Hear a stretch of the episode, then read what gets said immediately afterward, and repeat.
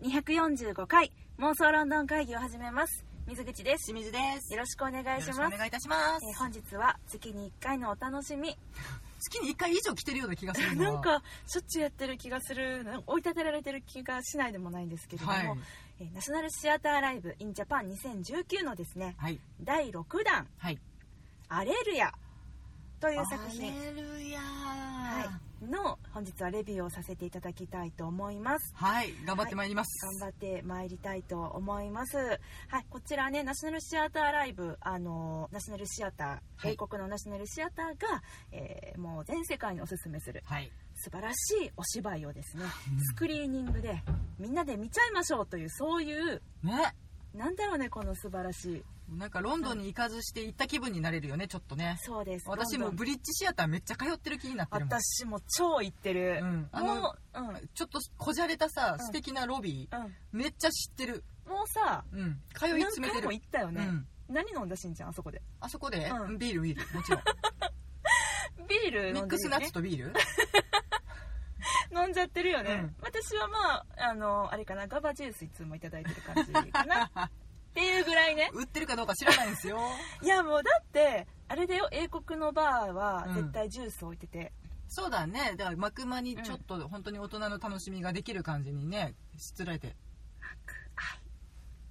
幕愛ごめんなさい。日本語警察出動しました今。ごめんなさい。ごめんね気になっちゃうんだ、ごめんマック。はい。はいすマクませんと書いてね。そうそうそうそう。なんだあけど。の間にね、うんうんうん。あの大人の楽しみができるようなことになっているので、うん。いやもうあそこのラウンジでね結構私くつろいでるよ、くつろいでるよね、うん。私ももうめっちゃ通った、うん。気になってるはず。もうそのれもそのはずなんです。はい。はい、この、えっと、今回の「アレルヤ」という作品、はい。はいえーアラン・ベネットさんと、はい。えーニコラス・ハイトナーアラン・ベネットさんが脚本。ニコラス・ハイトさんはいもう言ってない。ハイトナーさんが演出。はい。というこのね、えっと、もう長年のコンビのお二人が、うん。えーこのニコラス・ハイトナーさんが芸術監督を務めるうん。ブリッジシアタうん。ーで上演されたね。作品ということで、まあ、ナショナルシアターライブ in うん。ジャパン歴で言いますと、うん。まあ、昨年のね、うんとえーヤング・マルクスはい。そしてジュリアス・シーザはい。ーに続いて3回目のブリッジシアター作品をうん。もう見せてもらっちゃったっていうそういう感じなんですね。もう新しい劇場さんやのに、うん。もうなんか中心部に踊り出てるよね。もうだいぶね、うん。えなんなのなんなの？うみたいな。っかり話題作揃い踏みだよね、いやーやっぱねいいよね。もうなんかあの好きな演出家さん私何人かいてるんだけど、うん。やっぱニコラス・ハイトナーいいよね。いい。めっちゃいい。いい。もううん今回の感想それに尽きる。のでもうあの語らなくていいかな。終わっちゃう？うん。じゃあ久しぶりにショートバージョンで参りましょう。あーやばい。うんそうなんですね。なんかいいやつはちょっとこう短くなっちゃう傾向がありますので。そうねうん褒め、倒して終わるっていう、ね。まあでもねあのきっとこれからもこのニコラス・ハイトナーさんの作品もしくはうんブリッジシアターでの作品っていうのが、うん。えーナショナルシアターライブはい。でもかかることが多くなると思うので、うん。ぜひえそんないい作品どんなんって思ってもらうためにねはい。今日はしっかりとレビューを拙いながらにですけれども、はい。至らないところもあるかと思いますけれども、ね進めさせていただきたいと思います。はいちょっとねこのニコラス・ハイトナーさんめっちゃあの大好きって話をしましたけれども、うん。はい、このブリッジシアターでの作品はナショナルシアターライブでは3作、さっきも言いましたけれどもヤング・マルクスとジュリアス・シーザーそして今回の「アレルヤうん」それよりも前にですね他の劇場でしていた「ハムレットはい」ですとか「オセロはい」そして1人の男と2人の主人。うん。はいだからね12345もうニコラス・ハイトナーさんの作品6作品も見ちゃった。最多じゃね？最多だね。多分ね。まあなんか何回か見たことある、まあ、た例えばイボ・バンホーベさんとイボ・かバンホーベさん2回。うん。マリエンヌ・エリオットさんも2あ3回。3回か。あれ？そうだね。ウォーホースはマリエンヌ、うん。あそうかじゃあ3回。うんとかうん。いいらっしゃることはいらっしゃるけれど、やっぱニコラス・ハイトナー群を抜いたよね。群を抜いてるわ。う、ん。群を抜くとはこのことだね。あのうん。えー、と今のそのナショナルシアターの、えー、と芸術監督か、はい。ね、ルーファス・ノリスさんか、だったっけな、うん。うん。よりも多いよね。そうナショナルシアターライブっていうのは別にナショナルシアターだけでナショナルシアターでやってるやつだけをその上映してるってわけではないんだよね、ナショナルシアターの映像チームが、うん。おもろいでって言われるうんお墨付きの作品をうん。ロンドン中いろんなところに行って撮って、うん。だからすごいよねそれがさ。あの毎回撮る劇場が変わるのに、うん。あのクオリティ。うんねその環境やっぱ整えられてるんだろうなと思うし、えっとニコラス・ハイトナーさんに関しては、うん。ナショナルシアターの監修ではなくなったのにうん。もうチームが追いかけ続けてるって感じね。そうだうね、ん。いやほんまそうだよね、うん。いやだからまあでもなんかあの、まあ、好み的な話で言うとうん。本当好きだなとは思います、うん。めっちゃ彼のこと。うーん。まあ、そういうねニコラス・ハイトナーさんですね。プラス、えー今回アラン・ベネットさん、はい、えー今年は2回目。ついこの間「英国万歳」というね、うん。マーク・ゲイティスさん主演の。まあそれはえっと、うーんと表現どうなんだろう過去作っていうんですかね。あ過去作。そうです、うん。再演だったわけなんですけれどもね、はい、このアラン・ベネットさんは、まあ、英国が誇るあの劇作家とはい。いうことで、結構もうお年を召してらっしゃる。1934年生まれということなので。80何歳あそうだね。ねおっしゃってたね、うん。うんうんそのインタビューじゃないけれどうも、うん。ん、よ84歳だか。うんうんうん。でもお若く見えたねインタビュー出てらっしゃったけど。あ若いね、うん。めちゃくちゃ若いです。元気。うんがまあ、このコンビでの作品が6年ぶりということだそうでう、ん。もうね満を持してのはい、作品だったんですね、うん、でもみんな多分大好きなんだねこの2人がいやねまあ本当そうなんだと思います、うん。でアラメネットさん、えっと、もしあのあんまり演劇は見ないよっていう方でも、うん。あのこのタイトルは聞いたことがあるのではないでしょうか。最近だとミス・シェパードをお手本に、はい。うん。えっ、と現代が「ザ・レディ・イン・ザ・バン」かな？あそうそうそう。うん。あの車で住んでる。車で住んでる。そうそうそうそう。おばあちゃんの話。うん。うん。まああれもね、ん。奇妙な話で面白かったけどね。なんか彼自身の実体験をもとにした映画。実際に出会った人をモデルにして、だから、うんえっと劇中にうん。アラン・ベネットさんが出てくるのね、そうそうそうそう、うん、でまあうん。なんか構成的にもなんか奇妙というかなんというそうかだね。うん。非常に面白かったけど。はい、という作品。あとは、えっと「ヒストリーボーイズ」という作品がありまして。はい「はい」って。おはい。しんちゃんこれどういう作品ですか？うん。ななんだろうね。ザ・イギリス えっと高校生活うん。を大学進学に悩む高校生活を送るん。生徒たちと先生の、まあ、授業なり触れ合いなりを通じて、うん。もうなんだろうね。うん。現代社会の問題を全て浮け、うう浮き彫りにしているというか、うん。上流社会にうん行くのか行かないのか労働階級はどうなんだみたいなね、うん。話が全部てんこ盛りになっている、うんまあ非常に興味深いそうですね。作品ですね。このヒストリーあ大好き。大好き。大好き。このヒストリーボーイズはあちなみに私ちゃんと見てないんです。見ろいだから見んとあかんなと思ってるんですけどえっと2004年が初演。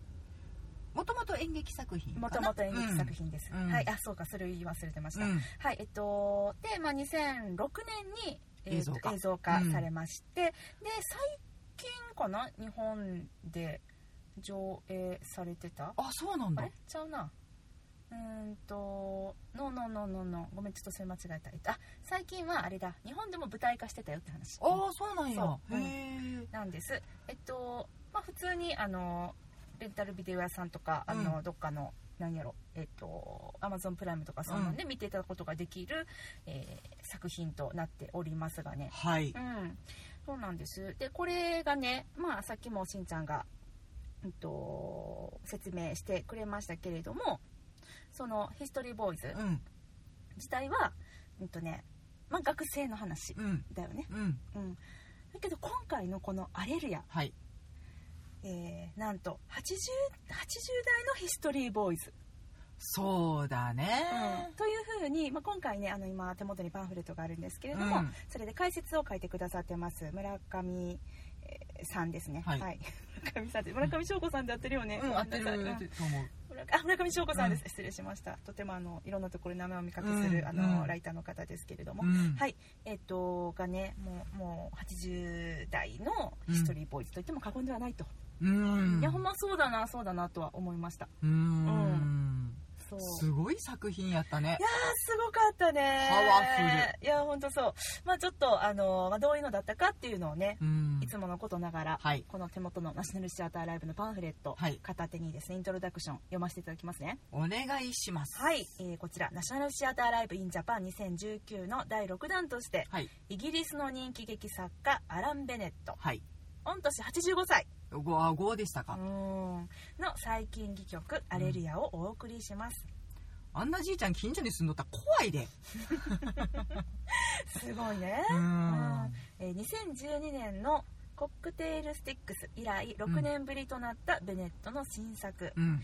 はい、こちらはイギリス北部のとある国営病院の老年病科、うん。まああのー年老いた方たちうん。を多く見るうん。か、こういうのがあるのかな本当に。それともあのちょっと彼の創作なのかがちょっとそこが分かんないんですけれども。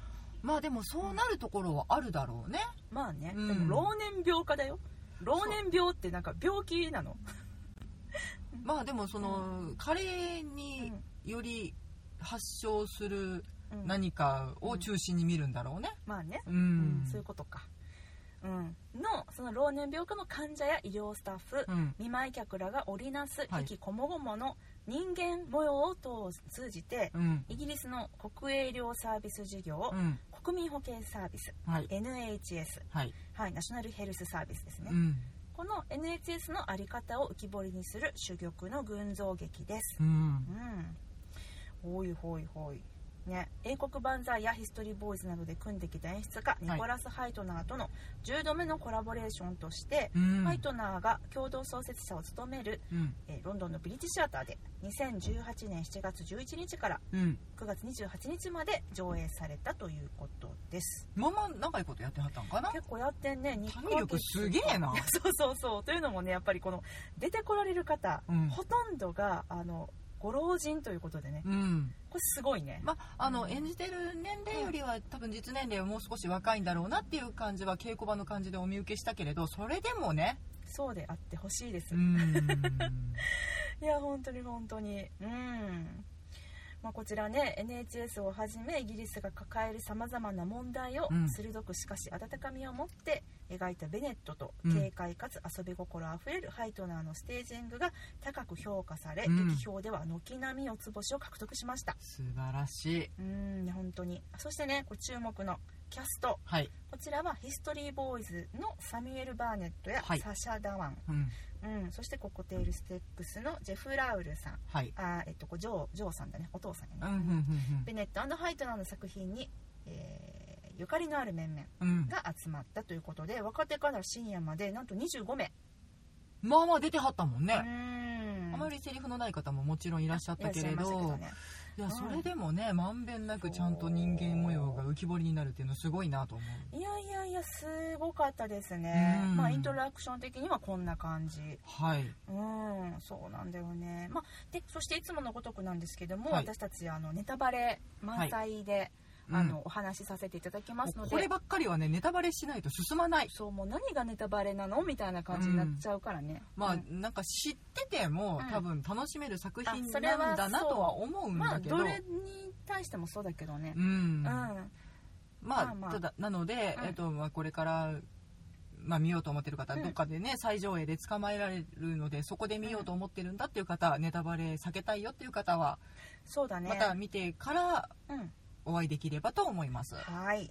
ですね。うん、そんな感じで。全開でいきますよ。全開でいきたいと思います、い。ね。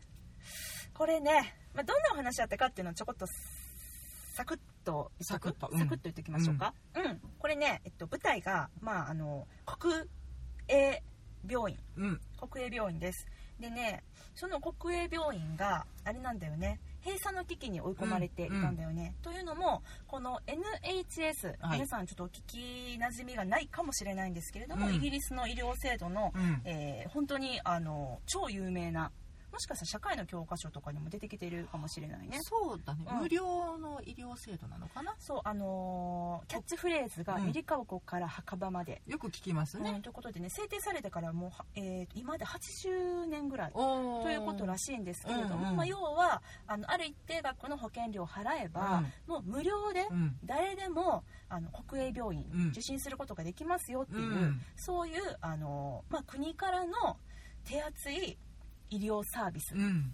のはずだったんですけれども、うん。まあ、こちらねもちろん今話を聞いていてですね、うん。えー、そんなことになってるんやイギリスってすごくない？えめっちゃすごいな日本と全然違うやん。そんなん大丈夫なお金足りてんの？っていう風にうん。思われる方がほとんどだと思うんです、うん。まあ、実際その通りで、うん。やっぱりあの、まあ、いいところもあれば、うん。悪いところっていうのももちろん出てきて、うん。まあ、それは何かって言ったら例えば、うんともう予約がうん。むちゃくちゃ詰まって、うん。なかなかすぐに見てもらえない、うん。とかあとは、うんと何ですかね、まあ、やっぱり財源が圧迫されちゃう、うん。うん、どんどんどんどんあのみんながね病院に来ちゃったらうん。お金が足りなくな足りなくるわねなっちゃう、うん。しかもこれはあの前にちょっとこの妄想論の会議でもこの NHS についてはい。ちょろっとお話しした回、ちょろっとじゃないな結構がっつりお話しした回っていうのがあるんで一すけれども回丸々やってるからね。一回丸々やりました。あのイギリス人のカースティ先生っていう英語の先生にうんこの NHS の話聞いて、うん。あ面白いな日本とこんなに違うんだと思って、うん。あの本当素人ながらにね、うん。あのこんな風な面白い保険制度の違いがあるよっていう話した回があって、うん。それ170回にあありますので、はいもしよかったらそちら聞いていただけたらと思うんですけれども、うん。まあまああのーその要はその時に私面白いなと思ったことが、うん。あそしてイギリスらしいなと思ったことがね、うん。うんと日本はえっ、と医療医療のお金、はい。3割負担うん。ですね、うん。えっと3000円払った。ってするならば本当は1万円かかっていて残り7000円を国が負担。そうそう国が負担してくれる、はい。一方イギリスはというと、あの年間に最初に、うん。えーあなたの病院は今年こんだけお金割り当てますよっていう予算が最初にドバッと渡されます、うん。でそこから使っていきますので、うん。要はお客さんお客さんじゃないや 患者さんが多い。ね増えれば増えるほどあれおかしいな赤字になってくみたいなことがそうだね。起こったりもしちゃうという、うん。そういう側面もありつつですね、うん、なかなか無料が嬉しくもあり、うんなかなか手が行き届かないというか。そうですね、うん。そして、まあ、富裕層お金をたくさん持った人たちはまあ民間のうん。病院に行く。こちら、うん。えちょっと風邪ひいたな診断してもらおうと思って行った、うん。えーし見てもらって、ううんん、ちょっとお薬もらいました、うん。これでも5万円ぐらいかかっちゃうみ非たいな。常に高額な、まあ、そうなんです。なので富裕層にしか許されない特権というかうん、まあ、なかなか一般人が手を出しにくいところではあるよね。そう。でもあの、まあ、民間医療保険とかっていうのもまあ用意されていたりとかして、なかなかこの、えっと、制度のうん。NHS をより良くしていくためにはどうしたらいいのかっていうのが、うん。まあ、本当にあのさ叫ばれて叫ばれている。そうね、うん。まあイギリスでもそ結構逼迫した問題ではあるからね。特にやっぱり今ね、まあ、ブレブレグジットう、ん、もう EU から抜けるの。もうもうえいつも目前みたいな感じになってますけど、うん。そしてえでもこの後読んでえ抜けるの抜けないの？みたいな感じになってますけれども、うん。まあ、それの理由の一つにもなってたうん。その移民問題っていうのもありまして、うん。この移民の方たちっていうのも NHS のうん。制度っていうのが使えるんですね。うん。うん、でもまあその元々いた人たちからしたらえあの人たちになんでこの制度を使わせるの？みたいなうん。ことになったりとか、で移民の人に限っては、えっと、何ヶ月とかだったかな？しばらくその病院通ったらね、うんもう有料になるとかなんかそういうはあはあはあ風なちょこちょこっとこう制度変えてきたりとかしてるみたいなでそれもなんでやねんみたいな感じに言われたりとかしてね移民側からしたら、うん、とかでもうねもうぐっちゃんぐちゃんなの。もう大変なの、というっていう問題が全て織り込まれたお芝居。そうなんです、うん。というバックグラウンドを持ったうん。閉鎖目前のうん。追い込まれている病院、うん。でこの病院はなんとかいやいやいや地域の皆さんに我らの病院は必要とされているんだ、うん。そしてあのこの働いているスタッフたちもこんなに素晴らしいんだっていうことをどうにかして国にアピールするために、うん。そして来年も予算を下ろしてもらうためにですね、あの手この手を使ってうん。キャンペーンを行うわけなんですね、そして私たちがそのちょうどあの見た時ねうん。見た時ってなんかずっとこの病院があるみたいに言ってるけど、うん。うん。見た時は想像だぞ、私たちが見させてもらった時は、うん。ちょうどあの地元のテレビクルーが取材に来ていた時で、うん。でこれ何の取材かって言ったら、うん。その病院の様子を撮ったりとか、うん。地域でのその愛されっぷりをねアピールするための、まあ、うんドキュメント映像ですね、うん。撮ろうとしているところだったんですけれども、そこにねあのとある、えー入院患者の方がいらっしゃいまして、うん。えーっとジョーさん、はい、うん、お父さんですね、お父さんですねとかう言って、うだね。あの私たち妄想ロンドナーにとっては、うん。きっとあの親しみ深い、うん。ビリー・エリオット・ザ・ミュージカルというはい。お芝居がありましたけれども、はいえーっとサッチャー政権のね、うん。折にあの閉鎖されてしまったうん。炭鉱。うん。こちらで働いていた炭鉱面ですね。炭鉱面だよ。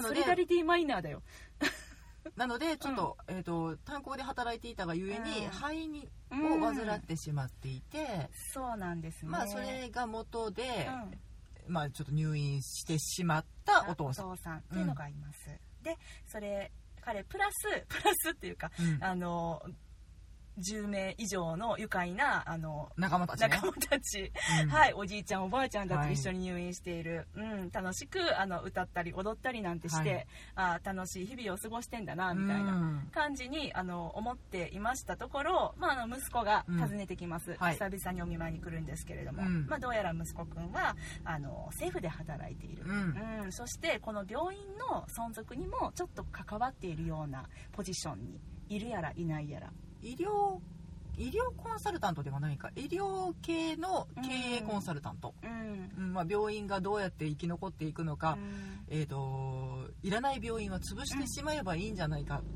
っていうお仕事をしていらっしゃる方、うん。うん。その彼がですね、あのまあ、さっきも、えーちょろっと話題にちょろっとじゃないだいぶ話題に載ってますけれども、はい。ヒストリーボーイズうん。であの重要な役を演じていたはい。ですよね。ですね。はい、ちょっとまあ彼についてはまた後でゆっくり喋ろうね。うん。はい、ですです。で、えっと、まあ面白いのが、まあその彼もあのお父さんのことはお父さんそして仕事のことは仕事として割と割り切った感じでやってくるんですよね。で、冷めた目で、うん。あーこの病院、うん、もういらんのじゃないか。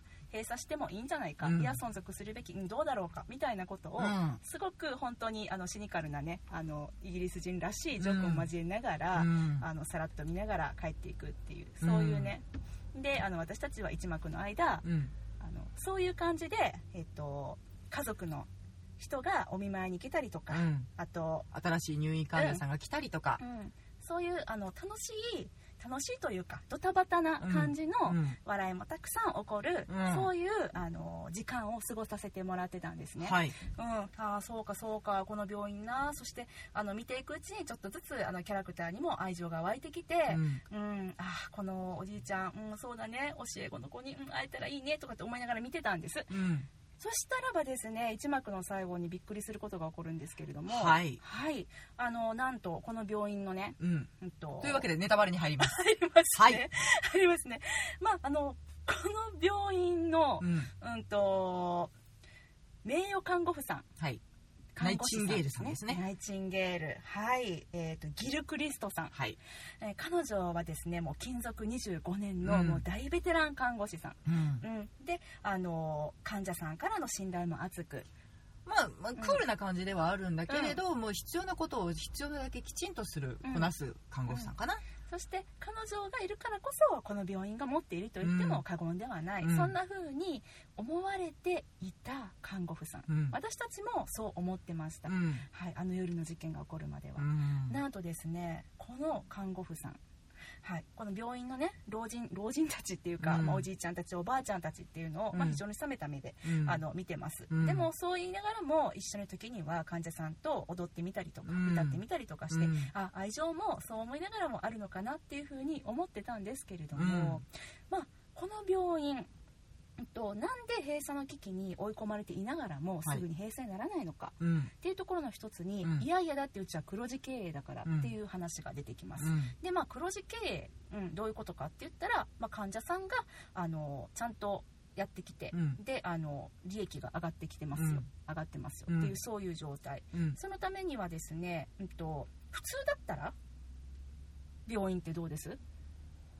病気になりました、はい。病院に行く治してもらう、うん。治ったイエイって言って出ていくはずなんですけれども、うん。まあねこのあの老年病、うん。老年病。まあその、うん。感知して出ていくっていう可能性は残念ながら低いよね、低いよね、うん。だからまあ普通だったらベッド足りないみたいな状態になるんですけれども、うん。いやいやうちはねあの違うんですよと。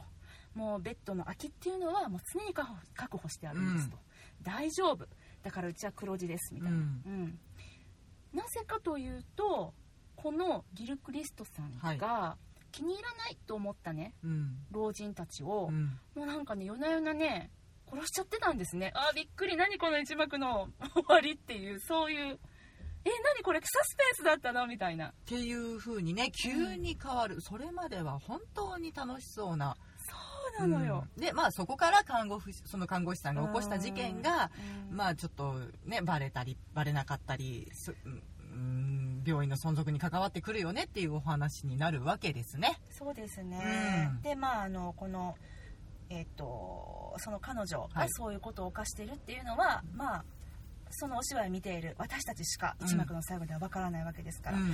このジョーのあじゃあえっとジョーさん。うん。ねさっきあの説明した炭鉱夫の人、うん。元炭鉱夫の人、うん。まあ、大丈夫なのか無事なのかとかうん。殺されちゃったりしないんだろうかとか、うん。他の人たちどうなるんだろうとか、うん。あとはあの一緒に働いている、うんあのまあ、後々分かるうん。不法の移民の滞在していた、うん。あのムスリム系うん。のお医者さんだったりとか、うん。若いお医者さんとかね、うん。彼らどうなるんだろうみたいなもう一気にこの1幕終わりから 終わりからっていうか、まあ、1幕と2幕しかないんですけれども、うん。あの不穏な空気に包まれて、うん。もう急転直下サスペンスにね。早変わりってしちゃった。わ口が開きましたね、うん。あのはーってなった。そう。これを仕掛けてくるアラン・ベネットさんはすごいなと。思った。うん。だからちょっとねごめんなさい。私の説明がちょっと下手すぎてうまく話せなかったんですけどごめんねしんちゃん。あのなんだけどそういうめっちゃ楽しい楽しいって語弊があるな。うん、うん。まああの、うん。起伏に富んだ物語ですね。物語、うん。なんだよね。びっくりしたよねしんちゃんまあそれまで本当にその、えっと、老人ホーム的なというか、まああのみんなで楽しく歌う時間があったりね。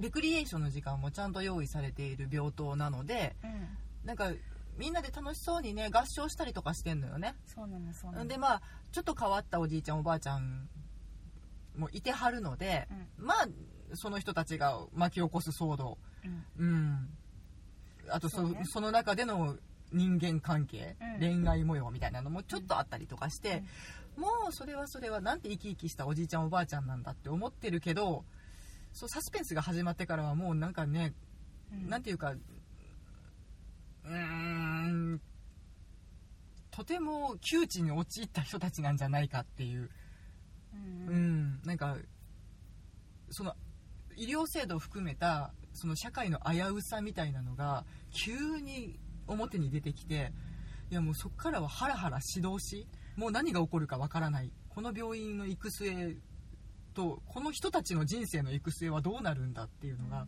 とてもなんかなんやろね。しかも書いてる人がさもうアラン・ベネットさん85歳やんうん。なんかすごい身に迫ってらっしゃるんだろうなっていうところも含めてもうなんかねいたたまれなくなってきた。うん。のね私は。うんううん。んなんか本当に今イギリス国民が直面してる問題なんやろなっていうのがもうなんか本当に何これホラー？みたいな。うんホラー味はあったよね、うん。ホラー味はありました。ううん。また出てる人がうまいから。そうやな、うん怖いのよ、あの府長さんねそのギル・クリストさん、ギギルクリギリギリクリストさん。ギリ・クリストさんどっちだっけ？でもなんかそうギリクリストだかギルクリストだか、うん、すごい名前の人。うん。うん。怖いの、ちょっとさ顔がさマーク・ゲイティスさんに似てなかったうん、賢そうな人ね 私マーク・ゲイティスさんかなと思っちゃって。あれ？この人どっかで見たことある？どっかで見たことある？ってずっと思ってたらあ違うマーク・ゲイティスさんに似てるだけなんだってことがあの判明しました、うんなんかとてもなハンサムな女性かっこよかったね。うん。うん。キリッとしててできる女って感じのね。うんうんうん。もうだから怖いの。不穏なの空気が。そうまさかなんかそんな展開になると思ってなくて、うん。まああのアラン・ベネットさんのことやから、うん。なんか一筋縄ではいかない感じだろうなっていうふうに思ってたんだけど、うん。なんかある意味それがねなんか分かりやすくっていうかうん。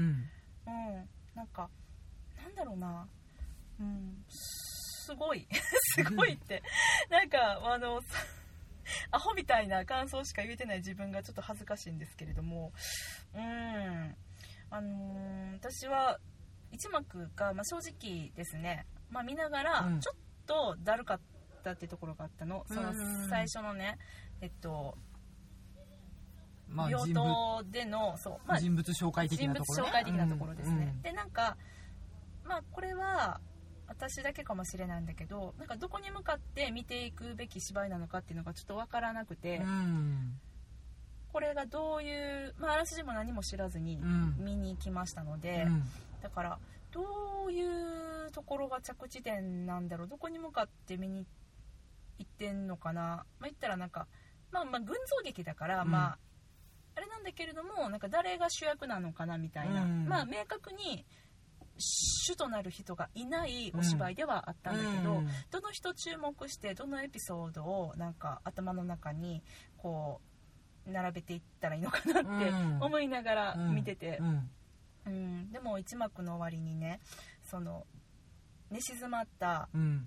患者さんたちが寝静まった病棟でう、ん。で一人の患者さんが、うん。もうなんかちょっとわめいちゃうんだよね、うん。なんて言ってたっけあれ私の家が取られたみたいな。私の家がどうのこうのみたいな、うんうん。まあ、ちょっとあの認知症ではないけどうん、まああの同じことを繰り返しうん。言ってしまうという女性、女性、まあ、実際ちょっとそのお家自分が住んでいるお家、うん。義理の息子さん、ね。旦那が来てうん。管理をしていて、うん。ちょっと乗っ取られてしまった、ううん。ん自分が居づらいところになってしまったっていう感覚をずっと持ってらっしゃるのでそのことを繰り返し繰り返しずっと言ってる患者さん、うん。まあ、でその患者さんああまた夜夜中に叫んでるわっていう風に、うん。まあ私も見思ってたら、うん。まあ、夜中の巡回ですかね、うん。ギルクリストさんがやってきて、で、あのーどこかに電話をかけ始めるんですね、で今夜一人死ぬわよみたいな。どうやらベッドが一つ空きあそうそうだそうだ。うん。そうだったそうだっわからたないけど多分今日ねみたいな、感じでうん。電話をかけるんです、あれうんどこにかけてたのかな、まあしうーんとそういう処理業者なんじゃないかな。それか待ってる人とか？違うか処理同じ人にかけてたから多分同じ人か。葬儀会社とか。そっかそっかそっか。うん、うん。まあ、だからあの、まあ、どうやら今夜一つベッドが空きそうよっていうね、うん。うん。すいません。私今直接的に今夜人が死ぬわよって言いましたけど、うん。まあ、それをまあこうちょっとおしゃれな言い方に、うん。あのしましてね、うん。でえ？って思ってたら電話切った後に、もう何の変哲もない、うん、いつもやってることだよみたいな感じで、うん。注射を取り注射器を取り出してうん。もう怪しいですね液体を注射器に充填しまして、うん。そしてそのおばあちゃんにプシュって刺してうん。何今の？みたいうん。なねえ。またさらっとするからね。さらっとしちゃった。怖いんだ。さらっとしちゃった。う、うんん見事ハイトな、うん、うん。そうなのよ。でなんかさそれがまあ1幕でしょ、うん。で、えっと、10分ぐらい休憩があって、うん。2幕私2幕30分ぐらいに感じたんやけどめっちゃめちゃめちゃ短く感じたね短かった。そっから物語が本当うに、ん。もう何これ勢い増しすぎじゃねっていう。びっくりした。うん、頭の回転追いつかないよっていうぐらいにうん。全員に騒動が持ち上がるというか。そう。だから、うん。あの構成としては1幕でその全部の手がかりをうん。私たち観客に見せておいて、うん。で2幕でそれぞれの人、まあ、さっきのギル・クリストさんうん。あの明らかに分かりやすい犯罪をデカデカと犯していた人ですけれども、あのその人だけじゃなくて他の登場人物うん。の人たちのその葛藤と、うん。そしてあのどうなっていったかっていうのとうん。結末をもう一気に見せてくれるっていう、畳みかけるってこういうことだよね。そうそうそうそう。だからすごいもう構成としては、うん。まあ、なんやろう、あのーちょっと最近あんまり見ない構成やなって思う思ったのと、うん。すっげえなアラン・ベネットって思いました、いやだからあれうん。多分さ実際に見に行ってたらさうん。一幕の終わりで本当にその殺人が行われてでうん。それをまあドキュメンタリーを撮ってるっていう大前提があってそのドキュメンタリーのチームがちょっともう映像もちょっとマンネリ化してきたのでうん。なんならあの入院患者にねうん。好きに撮ってよって言ってうん。ビデオカメラを1台渡していた。うん。それを持っていた人がたまたまその犯罪が行われた病室の人でうん。撮っちゃったのよね。そうなんだよね。撮れちゃったのよこの殺人シーンが。そうなんだよ。っていうことも同時に提示されていやあの後の休憩のお客さん目も当てられん騒ぎやと思うで。そうやね。なんかねあのー一番私がああこれはもうお客さんも混乱してるなって思ったのが、そのまあ割と皮肉をうん。笑うようなシニカルなうん。ところが多いお芝居だったから、うん。最初からまあお客さんもまるで吉本新喜劇を見てるようにね、うん。どっかんどっかん笑うわけ、うん。まあ、こんな笑うって思いながら、まあ、いくらね私たちと笑いのツボは違うって分かっていながらにしても、にしても笑うなって思いながら見てて。うんまあ、これぞ英国な笑いなんやろうなってちょっと本当にひねくれたようなあここでこれ来るのね。うん私それ分かるよ。笑っちゃおうみたいな。風刺の効いた。う、ん、うんまあうん。現代の政治が少し絡んでくる場面もあるから余計やとは思うねんけど、うん。まあウケるウケる、うん。紳士淑女がうん笑いまくるっていうね、うんうんうん。そう。であのー実際にその殺人のシーンになって、うん。どうやらベッドが開くみたいよっうん。て電話する、うん。その電話ってさ私はえ待って待って待ってえもしかしてって思ったんやけど、うん。えしんちゃん思うよね。うん。なんかそれでもさお客さんがさ半分ぐらいはさブハって笑ってて。う、ん。でしかもその全ての、あのことが終わった後に、うん。えっと、看護師長さんがうん。出て行った、うん。そして残された病室、うん。実はカメラで撮ってたんだ私っていう患者さんがうん。バッて現れた時に、うん。そこでも笑いが起こってて、うん。えこれな何の笑いと思ってえ何もう混乱してんの？このお客さんたち。どういうこと？ってなんかあれねのあれ私はあ来た来た来た。そっちの笑い？はーっていう笑いかとそういう笑いやった？うん、ように感じた。自分がそういうリアクションやったからはあははははみたいな。あ しんちゃんそうなの、うん。あ来ちゃったねこれね。って。あそっかそっかそでっか。そこでうん「おい客電ついたよ休憩かよ」っていうあーポカーンとした。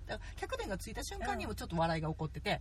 あーそっかそっかそっか、うん。この展開かーって笑いやったってこと「はちゃー」っていう。そっかそっかそっか。に私は感じた。うん。うん、もうなんか笑うしかないぐらいの展開やったっていうことやね、うん。ポカーンってそういうことね。うん。ん。いやあれはもうなんかうすごいな。すごいなしか言ってないけれども、うーん。あの展開に持っていくアラン・ベネット恐ろしす恐ろしさですね。ううん。んそんでまああのちょっと今脚本話ばっかりしてましたけどもね、ニコラス・ハイトナーさんの演出、うん。もうね私ほんと好きやなって思うんだけど、まあ、分かりやすいところではこの入院患者さんたちに、うん。えあのまあ、歌うっていう指示は脚本にあったそうなんだけど、うん。踊らせるっていうのを決めたのは、ハイトナーさんだったそうなんですね、うん。もう歌って踊らしちゃおうみたいな、うん。うんまあ、それも素晴らしいと思いましたし、うん。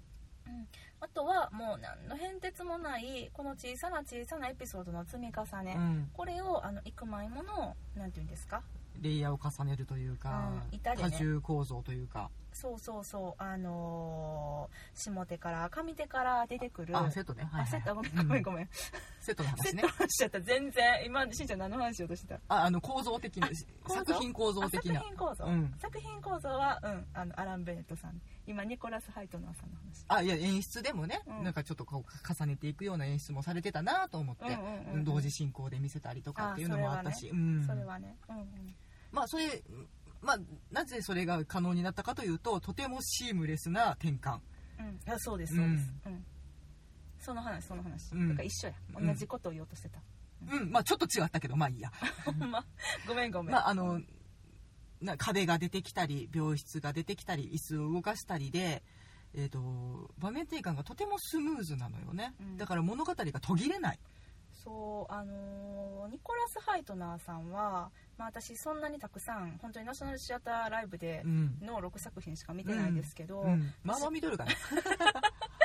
そっか。彼の作品で一番好きなところはうん。転換のスピード感、うんあの速いところもゆっくりじっくり見せるところも含めてのスピード感、うんこれがあの本当にその物語の行間をちゃんと捉えて、うん。で私らにストレスなく違和感なく見せてくれるっていうのが、うん。すごいなと。思って本当転換の人やなって勝手に思ってんねんけど、うん。今回ももうめっちゃいいなって思って。キャストさんたちが自分で壁を動かして出てきたりね。うんうん。うん、多分好みなんだよね私の、うん。このスピード感がすごい好き、うん。なあのーまあ、近いといえば近い。スティーブン・ダルドリーさんも同じような手法を使われるんだけれども、うんキャストがうん。感情をつないでる間に転換が全て行われる、でかその感情を乗せるかのように、うんうん。えー、とだから転換がノイズではなく、うん。えー、とスピード感を増すためのうんうん手法の一つとして用いられているっていうのは、このお二人すごいなって思うところの要因だよね。ダルドリーさんもいいよね、うん。大好き。うん。そうなのようねん、だからその技術、まあ、支えるチームもすごいんだろうし、うん。それを可能にする演出力っていうのがやっぱその、うんまあ世界的な演出家として活躍されてるゆえんなのかなとは思う。うんうんただその私の大好きな転換、うん。これをねあんまり今回の、あのー映像でうはん。見せてもらえなかったのが、うん。まあ、だから転換しながら 他のシーンで芝居してたりしてそ,、そうだね。っちでええこと喋ってたりするから、まあ確かにまあ、ズームアップしちゃうよねっていうね。そうそう。アップ多かったねやっぱり、うん。今回。ちょっといつもよりもアップ多めやなっていうのは感じた。うんまあ、ん。細かい芝居してはったからねみんな。うーん。あれねちょっと不思議な舞台の作りだったよね。そのなんだろう。123六角形？五角形みたいな感じでせり出してる舞台、うん。だからその休憩中に素舞台が映ってたけど、うん。なんか変な感じって変な思って。形だったね、うん。なんかなんて言うんだろうね、うん。こう音質みたいな感じ？イメージ的には。ああまあでもそうだね、まあ、囲われてる感っていうのはすごく感じた、だからうん。ちょっといびつな形にしてあるっていうことで、うん。あと上にはねそのなんか病院のアーチみたいな看板みたいなやつがね、掲げてあったので。基本舞台としては本当に全然あのシンプルなものなんだけれどもね、うん。それを本当に幾枚もの壁をうん。出したりしまったりすることで。まあ、もちろん椅子が出てきて、ベッドが出てきてっていうシーンもねいっぱいあったけど、うんそういやよかったなと思ってうん。転換ね、うん。そうそうそう。まああれか。うん。キャストの話する？そうね。キャストの話しよっか。うんそうね。サミュエル・バーネット君素晴らしいよね個人的に天使の歌声と思っているけれど。すごいね歌声聞けたね。うーん。素晴らしい。うん。まあヒストリーボーイズでもね歌声披露されてましたけども、うん。なんというか透明感のある透き通った声なのよ。すごい。うんでまたちょっとなんかバラードっぽい昔からの歌なのかな？民謡っぽい、うん。民謡って言わへんか。なんていうの？えっと古い歌を歌っね歌ってらっしゃったけどはい、もうそれがなんなんていうのあのうん、えっと教あれ教習？教習を誘う？うん。合ってる？この表現。やってるやってる。うんなんかそれだけで泣きそうになった。いやおじいちゃんおばあちゃんたちが楽しく歌い踊ってるのも、うん。なんなら泣きそうなのよ。すごくうん。感動的だなとかもうなんて楽しそうに歌うんだろう踊るんだろうって思って泣きそうやねんけどそれとはまたちょっと違う意味であの歌で涙がこぼれそうになるっていうなんか不思議な感じ。うん。うん。あれさあのー彼のお父さんうん。が殺されちゃう夜にね、うん。あのーギルクリストさんと踊るじゃない。うん。その時の踊りの時にもかかってたよね、うんあの歌がさ、うん。なんかあのそう。えこの後お父さん殺されちゃうのどうなんのって思いながら私とか見てて、うん。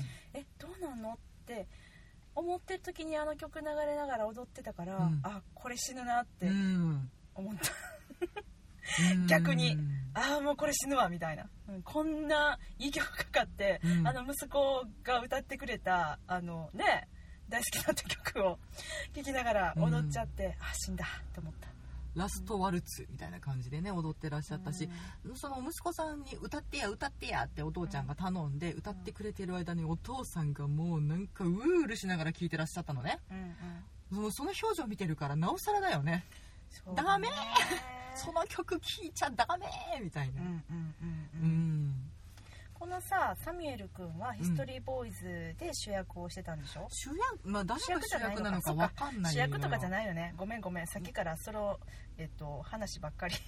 うん。もうそれぞれにうん。彼らも人間模様があってそうだよね。それぞれに悩んでるっていう話なので。そういうことだよね、うん。まあ、彼は彼で悩みがあってただそれでもうね、うん。歌がやばい、そうそう。もう一人の方もね、うん。ヒストリーボーイズ出てらっしゃったけどそうです。彼のサシャ・ダーワン君。うん。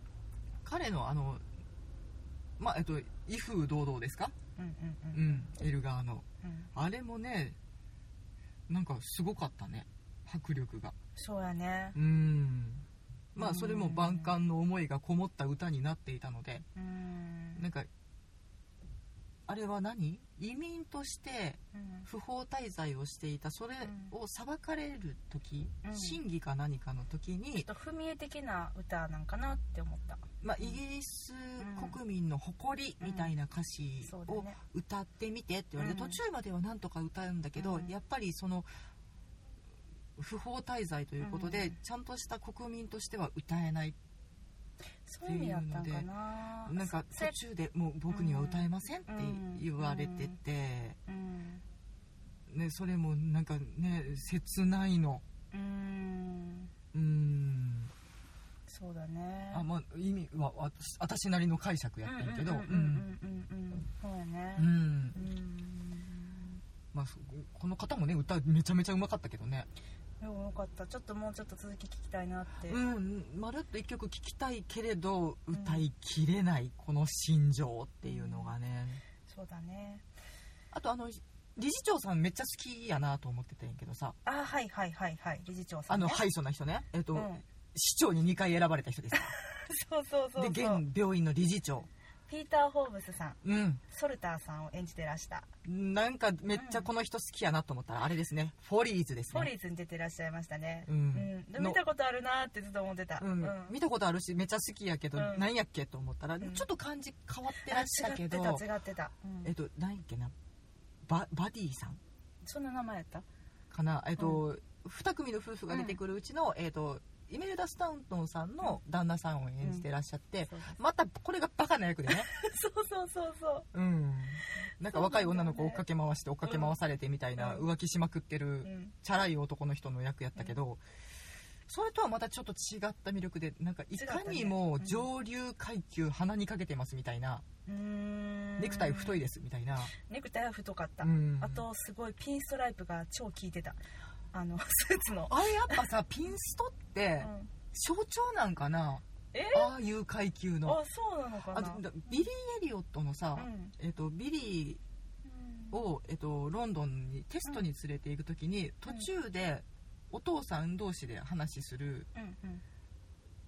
シーンがあって、ん。そこで出てきた上流階級のめちゃめちゃロンドンなまりっていうか上流階級なまりのポッシ人も、ュなやつ。うん。もうなんかピンスト着てた気がすんねん。おこれは何なの？えっと記号なの？って思うぐらいに。ーまあ記号っていうかまあまあなんか存在感は感じるけどね。そのうんすごい。あのーでしかもねなんか上品なストライプじゃなくてなんかめっちゃはっきりとしもうたあの正直成金っぽい。そうそうそうう。ん。うん、だからそうだね。ポッシュさっていうのはなんか何やろ。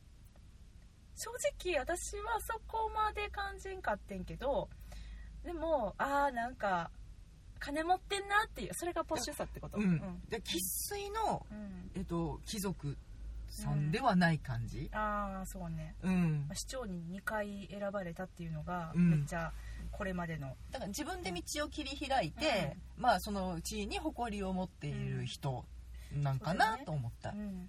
そして今となってうは、ん。この病院のうん。一理事長、うん。ねというわけなのでね。うん。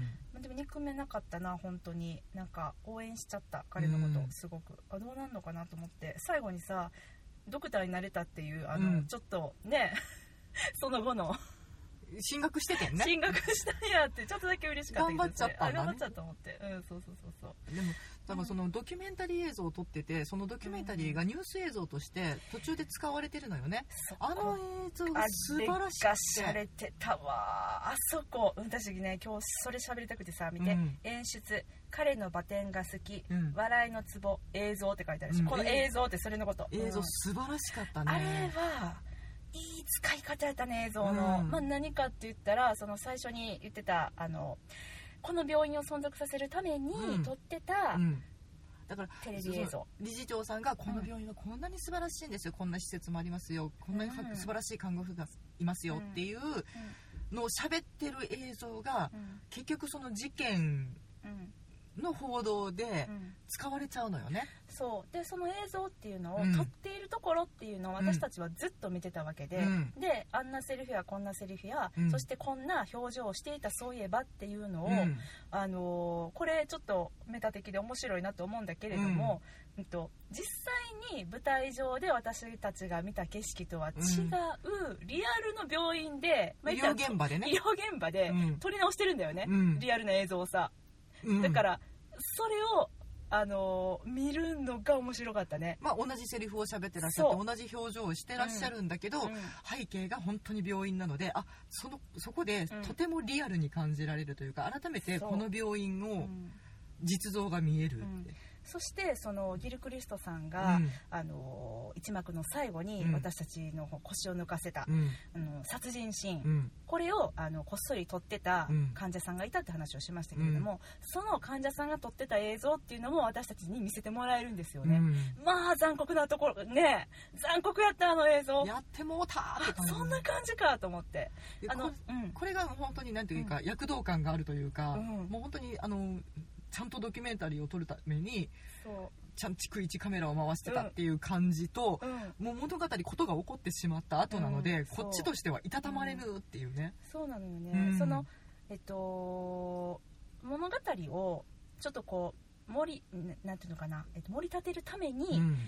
映像を撮ってる人たちがいてってその映像を撮ってるところっていうのもインタビューでその、えっと、これについてどう思いますか？とかうん。話したりとかして、えっと、言ったら私たち観客に、うん。あのその映像クルーたちがいることでその登場人物たちの紹介をうん。あのしようとしてんのかなとかそういうふうに初め私は思ってて、うんうんあの映像のクルーがいるっていう意味合いにおいてね。だから順番に、うん。えっとうん。その映像のインタビューを回していくことによって、そのキャストさんをうん客に紹介するっていうことね。そうそうそうそう、うん。そういうあの手法。うん。そしてあの手段の一つとして、うん。彼らいるって私すっかり思ってたから、うん。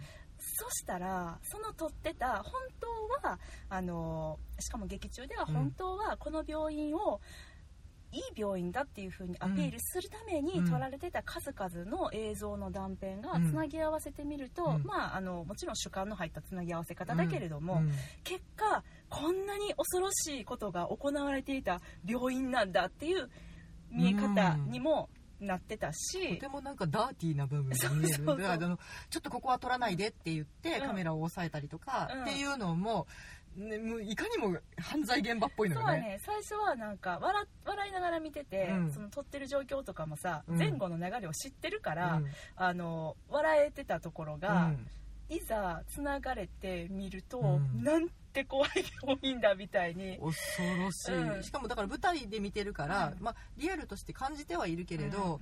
まあ、そこまでこっちの想像力が追いついてなかった部分も、うん。その映像できちんと補ってくれちゃうから。そうもうなんかちょっとしたカメラを止めるな感を感じましたね、うん、うん あれ鮮やかでした、ねすごい。あの演出の映像の最高の使い方しはったなっていう、最高やね。うんまあうん。まあ、その戯曲上でそのテレビクルーを置いているっていうのも無駄がない。そうやね。だからあのーその撮ってた映像を見せるっていうのを、うん。これはどの段階で指示されてたんやろうっていうのはすごい気になる。その、うん台本上にここで映像が流れるって、まあ、映像が流れるとは書いてないと思うけど、まあ、でも台本上ではきっとあのシーンはあって、うん。それをどういう風にえっと、見せようかってなった時に、まあ、映像にしようってなったのか初めから映像っていう気持ちで書いてたのかどうなんだろうアラン・ベネッねトさんが想定して、うん。もうそれを織り込んで書いたのか、後で、うん。まあなんやろ相談して決めたのかっていうのがわからないんだけどいやでもそれにしてもうまく盛り込んだなっていうもうああれあの映像も口開いたね。開いたね、ううんわーと思った。なんかあのーつい最近ね、うん。1個前かアントニーとクレオパトラでうん。映像の使い方がちょっと面白かったって話をしたんだけど、うんうんまあ、しんちゃんはねちょっと見てないんだけどさ。あでもなんか、うん。えっと実現代に持ってきたアントニーとクレオパトラのニュース映像みたいな感じでう、んなんかその戦争の模様が伝えられてたとかってそう言ってそうそうそう、たやつだね。そういうことそういうこと。実際の起こってるその現代の紛争という感じで、うん。今まさにこんな風にあの市街地がやられてますっていうのがニュースとして流れてたっていう、うんうんうんあ面白いなってうん。思ったって話をしたけど、うん。うんそれをまああのはるかに上回るちゃんと物語の中に織り込まれた、うん。だからそれもなんか私たちは一幕で伏線見せられてたなっていう、うん。なんかそういう回収の仕方が随所にあって、うん。これは面白かった。しか言ってないけど面白かアった。ラン・ベネットさんさだからそのうん。御年85歳うん。なのでその登場人物のうん。その老人の方々うん。入院患者の方々の気持ちは痛いほどわかると思うのね。うん今実際実体験として経験してることだからうん。やねんけどその例えばその映像を盛り込むとかっていう手法を使うとかその若い人たちの気持ちまできちんと描ききっているって、うん。まあ、あのインタビューでおっしゃってたけどもう全ての登場人物に自分を投影しないと書けないうんみたいなことをおっしゃっていて、ちゃんと若者の気持ちもうん描ききっているしで老人たちのその苦悩っていうのももうとてもリアルなものとして描いていると。この人の頭の中どないなっとんねやって。うん。でも新しい技術をやっぱり取り入れてたりまあね携帯電話で、えっと、恋人と話しながらその現状を伝えていくとかっていうのも、まあ、よくある手法ではあるけれどそういうものをきちんと踏まえながらも全世代の気持ちを描ききるってもうどんな想像力してんのやって。このおじいちゃんほんまに恐ろしいわって思いながら見ていた。すごいね、うん。もう私尊敬しているあのご年配の方、うん。まあ、エンタメ界にたくさんいますけれども恐ろしいじいちゃんたちね。うんランクインした。うんしたね。しましたね。うんすごいね。なんかもう一個新しいの見たいなと思って。なんかそのななんていうのかな私にとってすごい構成も新しかったし、うん。その描き方も私があんまりそういうのを見てきてなかったんかもしれへんねんけど私にとってはすごく新鮮に映ったのね。うん。でなんかその捉え方だったりとかっていうのも、うん。だからあなんかもうもう一個もう一個書いてくれませんっていうのがもう一個ちょっとこのコンビでやってくれませんかっていうのが今の私の気持ちかな。85歳か。まあでうん。も本当に勤勉というか探求心にあふれた方なんだろうなっていうもう物事が興味深くてしょうがない方なんだろうなっていうのは思う、まあそうじゃなきゃね、うん。こんなん書けないもんね。うん。そうですね。まあただ今ねこの NHS の話しましたけれども、はいうん。これをもう民営化してしまおうかっていう法案うん。が、あの起こっている湧き起こっている、うん。うん。そういう意見も出ている中で、うん。このアラン・ベネットさんうんはグランドをうん。構成する一部うん。であるというふうにあのおっしゃっててこうん。の NHS がね、うん。これはもう維持して守るべきであると BBC のインタビューで語っておられるそうで、うん。民営化に対しては声を大にして反対しているということだそうです。だからあえてそういうことを題材に書くことによってうん。問題定義というか、うん。改めて考え直そうよっていうことを、アラン・ベネットさんなりに提示してはるんやろなっていう気はするよね。そうだね、うん。この物語の最後は結局まあまあ事件が起きたっていうのがそして、うん。私もびっくりしたけどこのギル・クリフトさん、うん。まあ、なんと83人の方々をうん。あのあの世に送ってしまわれていたというね、まあまあですよ。えそんなにと思ってびっくりしたんだけど、まあまあですよっていうか相当ですよ。そうやね。これはあのイギリス史英国史にも残うるん。相当な殺人鬼かなと、うん。シリアルキラーかなと思うんですけれども、うん。うんまあまあまあそういうことがあったっていうのもあり、うん。まあ、この病院は閉鎖となってしまって、うん。まあ、それぞれみんなあの老人ホーム的なところうん。病院とかじゃなくてね、うん。にあの移っていく。別のところにみんなで集団疎開みたいになうよね、そうそうそう。おしゃれな服着て。そうそう。っていうことになっていたけども、うん。まあ、この物語の結末としてはそうではあったけれども、うん。いや本当に、まあ、それぞれにあのなんか、まあベネットさんがこの NHS うん。あもう絶対なくさずに続けていってほしいって言ってるように、さまざまな世代の人たちに、うん。あのこの作品の中でねうん。さまざまな世界の人たちの葛藤とかうん。現状を描くことで、あみんなにも自分事としてうん思ってほしいって、うん。そういう気持ちだったのかなって。だって私英国に住んでないよ。うん。住んでないけど超もうなんかめっちゃあ私これからどうなるんかなって、まあ、うん日本もね今ちょうど選挙直前で、うん。今撮ってるねこはい。の日、あの来週かな選挙ですけれども。うん。うん、でもうねえっとまあ、ちょっと昔から日本と英国って似てるなって思ってるところいっぱいあるんだけれども、うんそのねどんどんちょっと世界から孤立しようとしていく方向に行きかけてる英国うん。とその今の日本っていうのがどうしてもやっぱりかぶって見えるところっていうのがあって、で NHS こそないけれども、うん。あのこういうまあ問題として直面してるのは一緒やからね。一緒だよねうん。年金のことだったりとか、うん。まあ、これからどうなっていくのかなっていうのをすっごい考えちゃった。うん。だから届いたよベネットあなたの気持ちは私に届きましたよ、刺さったよ刺さりましたよ、まあね登場人物がみんなちゃんと生きてるというか憎めない人たち、まあ、憎かったのはあの若造一人ぐらいかなどのああの人か。ターンかな？あいつだってあいつのせいでさお父さんちょっと死んじゃった感は、うんだから、ん。でも現代の若者ってやっぱこうなのかどこでもと思いながら。ね若者の皆さんは失礼いたしました。皆さんはそうじゃないと思うけれど なんかちょっとこう世の中斜に見てるというか斜めに構えたこの子子憎らしいガキがね。うん。よくあの連れてきたねあんな子ね。すごいぴったりだった。なんかちょっとめっちゃやる気のないトム・ホランド君みたいな子やったねそうやな。そ育ちの悪いトム・ホランドみたいな子。っと、なんやろ愛愛嬌っていう表現ではないな、うん。可愛らしさあったよでも、うん。いや多分あの役者さん自身はねとても魅力的だし友達としては多分いい子やねんけど。見たらすごい本当ね可愛い顔してたんだよね。けどなんかかこうふてくされた表情が、あと超猫背で、うん、もうなんかハスに構えて 見るしで将来諦めてるわけではないんだけれどどうせ俺なんかみたいな感じ。でも点数は欲しいからうん。ちょっと上乗せして書いてくれよ。っていうね。うん、自分にも国にも期待してないみたいな、うん。うん感じの。こいつがもう本当にね まあいいキャラやねまあそうねそんなに嫌じゃなかったけどな、うん、でもあいつが元凶だからね。まあまあまあきっかけきっかけではあるよね。うんそうだね。うん。そんな感じよ。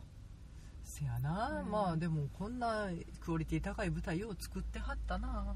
うん。ねおじいちゃんおばあちゃんもね毎日毎日あんだけ踊って大変やなとは思うけど、そうだね。結構2ヶ月近くあるんだもんうねん、でもまあまあな量踊ってらっしゃったしそのうん。振付家の方がね、うん。あの最初にオファー受けてニコラス・ハイトナーが全員踊れるよって言ってたけどうん。うんえー、っとってなってたもんね。まあね。右と左を教えるのが大変って。なってましたなってまうん。した、だからまあ一から始められたんかなっていう。まあなんかそのなんというか不器用さも愛らしいというか、うんうんうん。うんおじいちゃん頑張ってって思えるのもね、それも演出の手腕なんかな、うん決してなんかえ踊れてないやんとは思わない、うん。そうだね。でうん。それを踊っ頑張って踊ってるうん。表情だったりその楽しそうな表情にとても救われるお話だったなとう。そうだね。あれさ不思議とさうまく踊られてもきっとあんまり胸には来ないと思うんだよね、うん。やっぱりなんかあのおじいちゃんおばあちゃんたちが一生懸命なんかこうさ拙いながらもうん。ステップを踏んで、うん。そしてバラバラなんですよ。そうそうそう。っていうのがね、うん。やっぱりあの必要で、うん。あの作品には、うん。これさ、まあ、2ヶ月間ずっとあの、まあ、毎日とやないまでも、まあ、ほとんど毎日、うん。あの演じ続ける中でちょっとなら2公演とかあったりからね。ちょっとずつさあのうまなってきてうん。だんだん揃うようになって、うん。まあ、それはそれでまあ別にいいと思うけど多分うんあんまりうまくなりすぎたら失敗やと思うから、うんちょっとやっぱね大丈夫？あの人たちはあ今日間違えた右間違えたってやってくれてる。そんな感じなんかな、うん。うん。実は私なんかあのーまあまだねあの練習の場面を見た後でさえうん。まだ思ってんのは、うん。あの人たち踊れない老人っていうのをまだ演じてんじゃないかみたいな本当踊れんじゃねえのみたいな感じにっていうね、うん。お芝居にされてるのかなって思ってそうどっちなんやろうぐらいにまあだから皆さんの表情が生き生きしてるというか、そうそううまあ真に迫ってた。真に迫ってた、ほんまほんま感がすごいあった。うんまあそのセリフがない方々も含めてね、うん。もうとても生き生きとされていて、まあ本当にその舞台一回一回を楽しんでらっしゃるんだなっていうのはもうとても嬉しくあり心強くありって感じかな。そうだね。うん。なんか最後がさまあこうその1幕終わりから2幕にかけては本当にちょっとこうサスペンス風味というかね、もうもうサスペンスでドーンといくわけなんだけども、うん。でも語られてる内容っていうのはめっちゃ暗いしえなんか今後これからの未来どうなんのみたいな感じで、まあ、最後の最後のねあの、うん。なんか登場人物一人一人の独白みたいな、うん。これからどうなります、うん。皆さんへのメッセージみたいなね、うん、コーナーがあって、うん。もうそれもなんか暗いものが多かったのでねね。なんかどんよりしてるというか、うん、しかもなんかああいうのってさ一人一人喋っていくのってね、うん。普通ねああなんかもうこれ一人一人のやつ聞かんとあかんやつがもう早終わってと思いながら 消化試合みたいな感じで見ることが多いんやけど。あえっと、まとめ入りますみたいなね。そう。でもこれはすごいそこ含めてめっちゃ興味深く見れた。もうなんか入り込んでたからなのかそれともその一人一人の独白すら面白いあの興味深いことをあの話してたからなのかちょっと今詳細は全く思い出せないんだけれども、うん。っていうのもなんか最後さあの終わった後、うん。もうなんかめっちゃ感動してうん。もう泣きそうになってさ。でもなぎうん私半分泣いてたよ。いやもうええと思って。であのーこれは私たちの地域的な問題でもあるんだけど、うん。終演時間が11時回るっていううん。状態で、早く帰んなきゃいけないっていうね、うん。であのナショナルシアターライブ私割と最近そうなんだけどもうあのエンドクレジットバーって上がり始めたら、うん。もうシュッて出るの、最近うね、ん、電気つけてくれるようになった。そうそうそうそうなんだよね、うん。うん。まあ終電ギリギリの方がね、急いで席を立たれて危ないので、客電薄くつけてくれて、まあ、出る人出なさいよっていう状況を整えてくれてるのでね、今ね。で私もそのタイミングでも割といつもシュッと出ていくのね、であえてもう端の席通路側の席取ってって感じになるんだけど、うん。でも今回はなんかちょっともう立てなくて、うん。えーと思ってもうえこの気持ちどうしたらいいんってなって割としばらくじっと座ってたかな。まあでもそれでも途中で立ったんだけど。うわ、ん。わかるわかる。かる、うん。なんかえーってなってなんかちょっと放心状態というか、うんそもうそのカーテンコールまで感動が続くっていう、続いた、うん。あなんか久々にめっちゃ不思議な体験してしまった。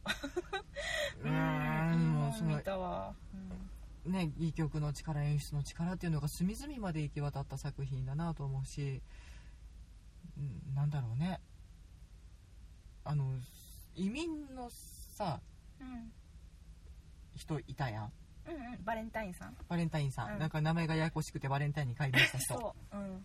いやあのあの人は移民として描かれているしだから英国人ではない、うん。うん、っていうことで描かれてはいたけれどあの人が実は英国人の象徴なんじゃないかとかそういうところまでちゃんとなんかわかんないんだけどね、うん。私が勝手にそう思ってるだけなんだけど、うん。詩の引用が大好きだったりもうなりたくてなりたくて、えっと人に親切にするっていうことにとても美学を持っているとか、うん。うん、だから親切にして何が悪いの？お客うん。患者さんに触って何が悪いの、うんスキンシップって大事でしょとかっていう、なんかポリシーをきちんと持ったある種英国人の鏡として描かれてるのかなとか、うん。まあ、きっとそれは彼自身がその憧れの英国人のあるべき姿っていうのを持ってて、うん。でそれに憧れてきっとその言動っていうのがそこに、あのモチベーションがあるからででそうなるよねやっぱね。まあ、うん。その不法っていう負い目があるからこそ、うん。誰よりも英国人たれみたいな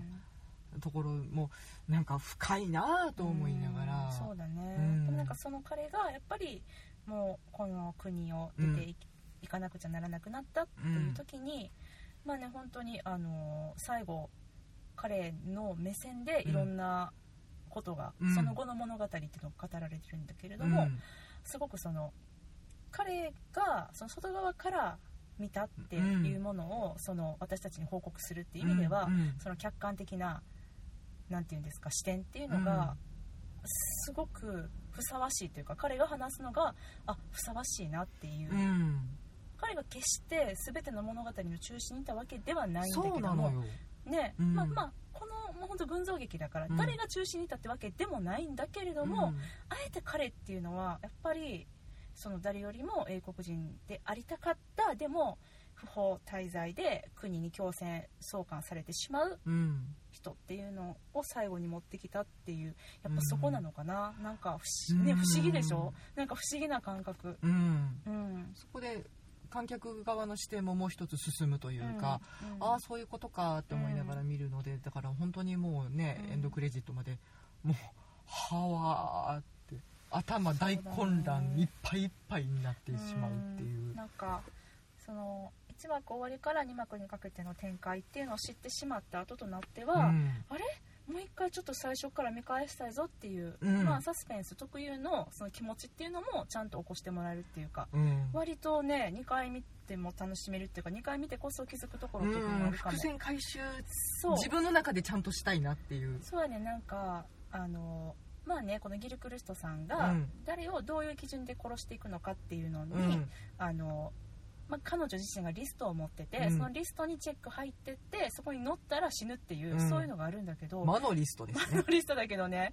けどなんか、まあ、最初から時々リストリストって言ってたやん、うん。なんか言っててでしかもその、えっと、この物語中ではギル・クリストさんに2人殺されたわけだけれども、うん。最初の女の人と、うん。あと、えっと、お父さんうん。殺されたけどなんかさお父さんさリストに載っちゃったみたいなことすごい言っててなんかさ知ってた感っていうそうかそう。あれね不思議だったね。ね。俺はリストに載ってしまったもううん。今夜で会えなくなるみたいな電話をしてたりするのよね、そうなのよ。ねだからなんかで彼だけじゃなくて、うん。その他の入院患者の人たちも、うんあんな感じで過ごしていつつもあれ実はちょっと気づいてた知ってたみたいなのをうん。思わんかった、うん。あれって、うん。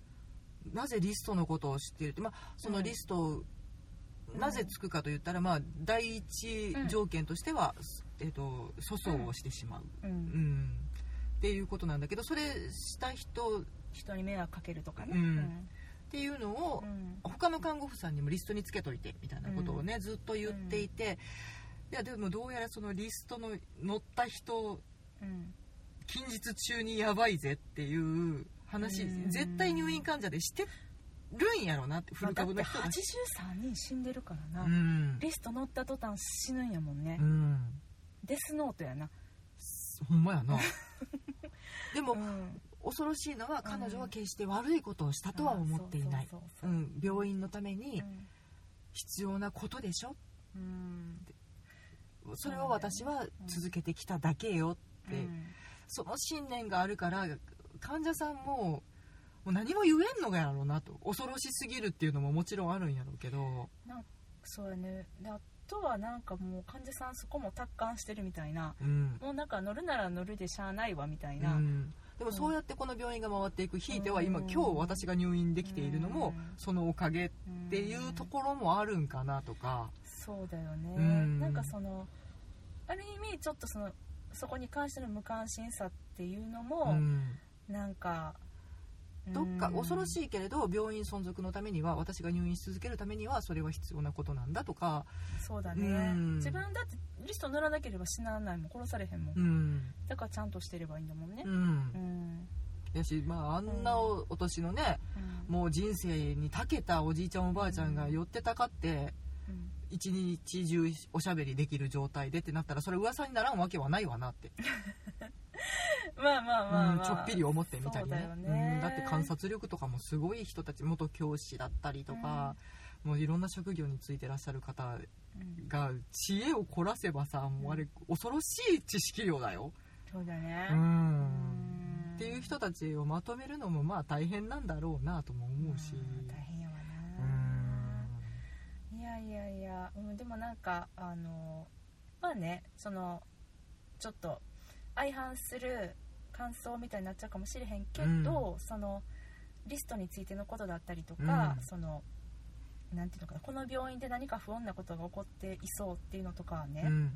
もっと私たちに最初に提示しようと思えばうん。できることではあるけどそれをあえてせずに、うん。あそこでバンって見せるのが本当にあの私はそこがすごい好きだった。そこがうんなんかあのそこまでがたるいっていう風に感じちゃって嫌だっていう人もいるかもしれないけど、うん。私はそこが良かったですねすごく。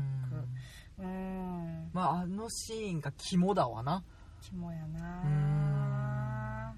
あそこの衝撃度を上げるためのうん。まあ上長にも感じられる一幕。うんだからね。でも後から見返したらいっぱい絶多対分めちゃめちゃおもろいと思うねそうしかもさその息子くんうん。もまあまあそのさ、うん、とお父様うん。のお見舞いうん。と称して、うん、と病院の視察に来たうん。と私たちに思わせておきながらも実はちょっとその病院の黒い噂というかう、ん。なんかおかしいぞっていうのを調査していたのかもしれないなっていう感じもあったもんね。まああのね病院と名の付くところはもうチェックせずにはいられない人だろうしね。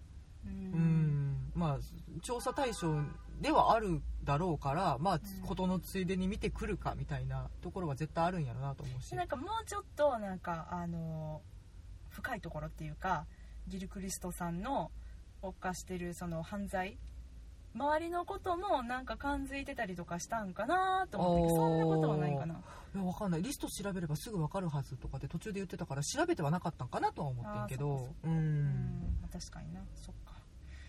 うん。まあでもなんかそういうあの私たちについつい1時間16分も話させてしまうぐらいの、うん。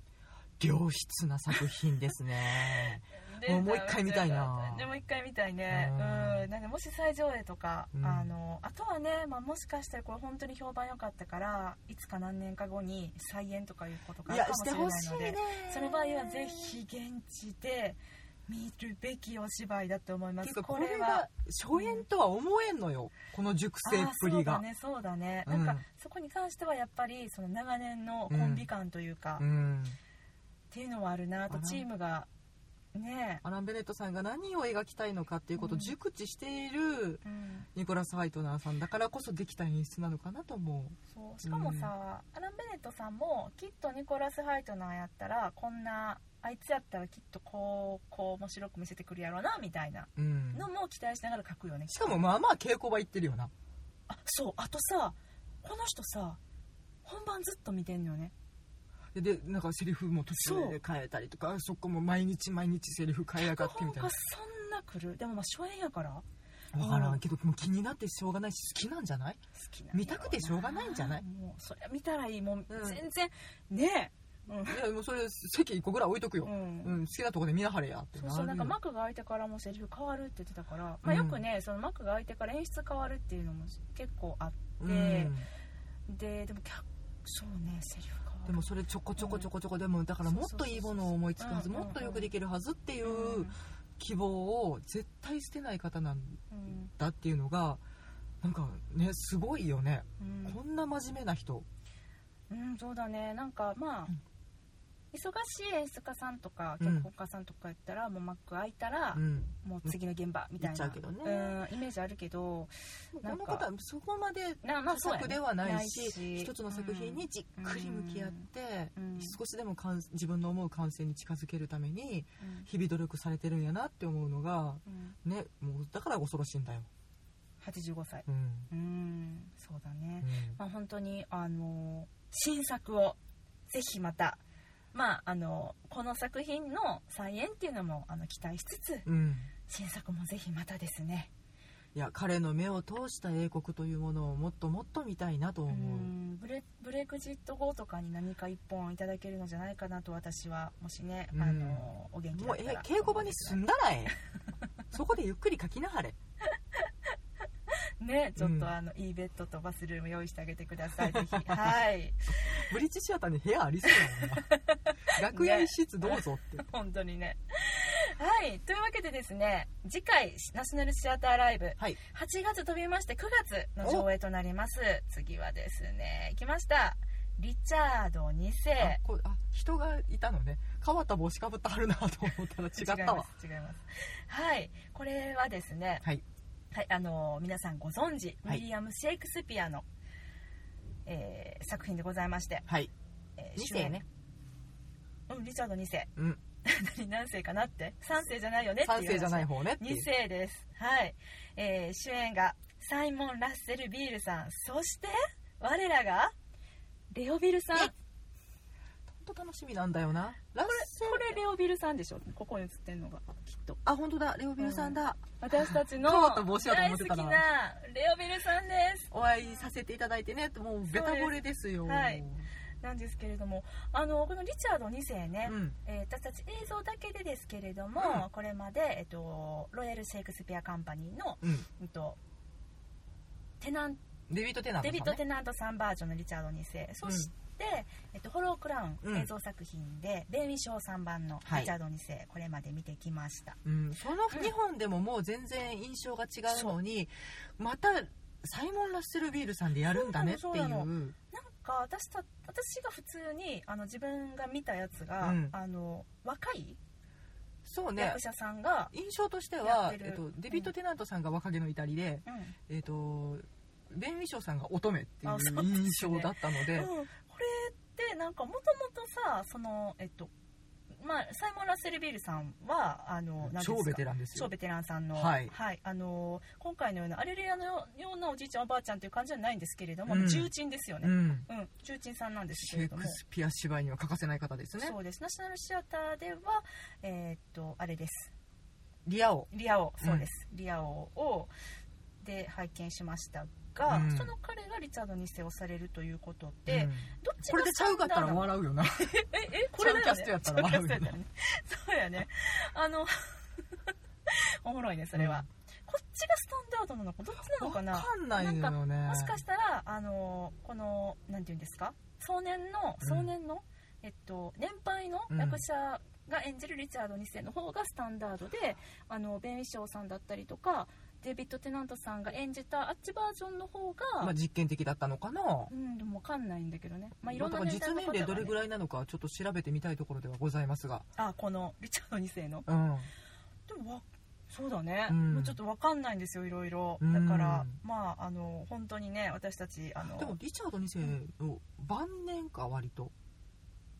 だって死ぬ時でしょ？うん。殺され殺され殺されるのか。そうか。ん晩年と言いながら私あの人が何歳で死んだのかとか全然知らんだからそれをちょっとね 下調べしてから行かなきゃなっていう。そうですね。もう映像的にはさ、まああのえっと何？デビッド・テナントさんはまあ舞台のスクリーニングでうん。見たので、うんで、えっと、ベン・ミショーさんはあのまんま映像ドラマで見たので、うん。ドラマのベン・ミショーさんが若かったからあなんか若い人なんだリチャードに若くて死んだなとか勝手に思ってたけど思ってたけどどうや違らうのかもしれない、違う印象もあるみたいだねそうだね、うん。その辺も含めてあの、まあねえっと、まだまだ私たちもシェイクスピア初心者なんで、うん。そういったところも含めてちょっとあの、まあこれは拝見したいなと。歴史劇なのでそうですね。ある程度ね史実に基づいているということで、下調べは可能なので、ね、そうなんです、うん。可能なんです。リチャード3世の前のリチャード2世です。はい。そうだろうね。そういうことだよね。そういうことだね。リチャードさんもいっぱいおるかもやからちょでも直ではないかもまあ、一番有名なのは三世だけど。そうだね。うん、一世はどこ行ったんだろう？いるのかな？一世ってだって一世って言わへんもんね。リチャード。ただのリチャード。ただのリチャードなんじゃない？一世って言うだって。何？リチャードオリジナル？うんリチャードオリジナル。リチャード・ザ・オリジナル。リチャード・ザ・オリジナル、うん、そう。何の話？分かる そこ？だってさ2世は2世って分かるけどさ。でもエリザベス一世ってエリザベス一世って言うぜ。まあそうはねでも一世の時は自分で一世って言うんかな。あ我まあ一世。あでも名付けようやまあ俺って。まあ、ソフィアはあごめんなさいあのプリンセス？プリンセスソフィアなんですけど、はいはいソフィア・ザ・ファーストよって言ってた最後に。最後っていうか最初か、うん。ほうほうほうほう。そうそうそう。あじゃあやっぱ名乗り 名名乗ったもん勝ちだな。私はソフィア・ザ・ファーストよみたいなって言ってた。使ってない名前なんだって探したくなる、そうだね、うん、ほんまやね、うん。そっかじゃあだから私がこれより前にはリチャードさんっていなかっただってこと？から私が今英国でうん。女王になったら、うん。香りザ・ファーストだよ、香りザ・ファーストじゃん。ほんとじゃん、うん、ほんまや、まあ、そんな名前はいっぱいあると思うよ香り？いや違う違う。違う香りで女王になった人はいないと思うよ英国 違う違でうよ。そういう風になんか今もし私がうん。英国で女王になったらファーストになるっていうような名前を持ってる人はいっぱいいると思うっていうこと。あまあ、うん。そうだろうね。ビクトリアとエリザベスぐらいしか知らないからね 今のとこねメアリーとか。何も知らん。言うてね、うん。うんそうなんです、はい、うん。何の話やねごめんなさいね。本当にね。はい。どうでもいいお話でしたけれども、はい。まあ、でもあのねすごくあの楽しみです。しかもねこれ上映時間。はい。1時間55分です。だからあの、うん。通常なんですよ。え？うん。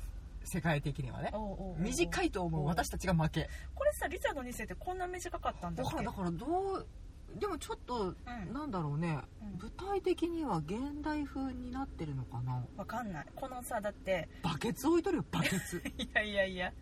どうなんだろうね。これこれがイメージ画像っていういやあのでもこれ稽説あるからね。古場ではないんじゃない、稽古場でこんな泥に汚れた服は金じゃろ？まあ稽古場じゃなくてさこれ多分普通に宣伝画像だと思うよ。だからこれがメタファーなのかそれともリアルにあの舞台せ舞台にこの姿で現れるのかはちょっと分かんない。あの泥にまみれた T シャツを着たおひげのいっぱい生えたおじさんがうん。真ん中でちょっと辛そうな顔して正座してるっていうそういうですね私たちは今写真を見てるんですけど。で周りにうん。プラスチックのバケツがいっぱい転がってるのがあで、りますね。うん。そうそうそう、まあこれだとすれば、まあ、現代風に置き換えてだからまあお話、アレンジがあるのかな。休憩なしで1時間55分。ですね。うん、まあうん優しいね。優しいね、うん。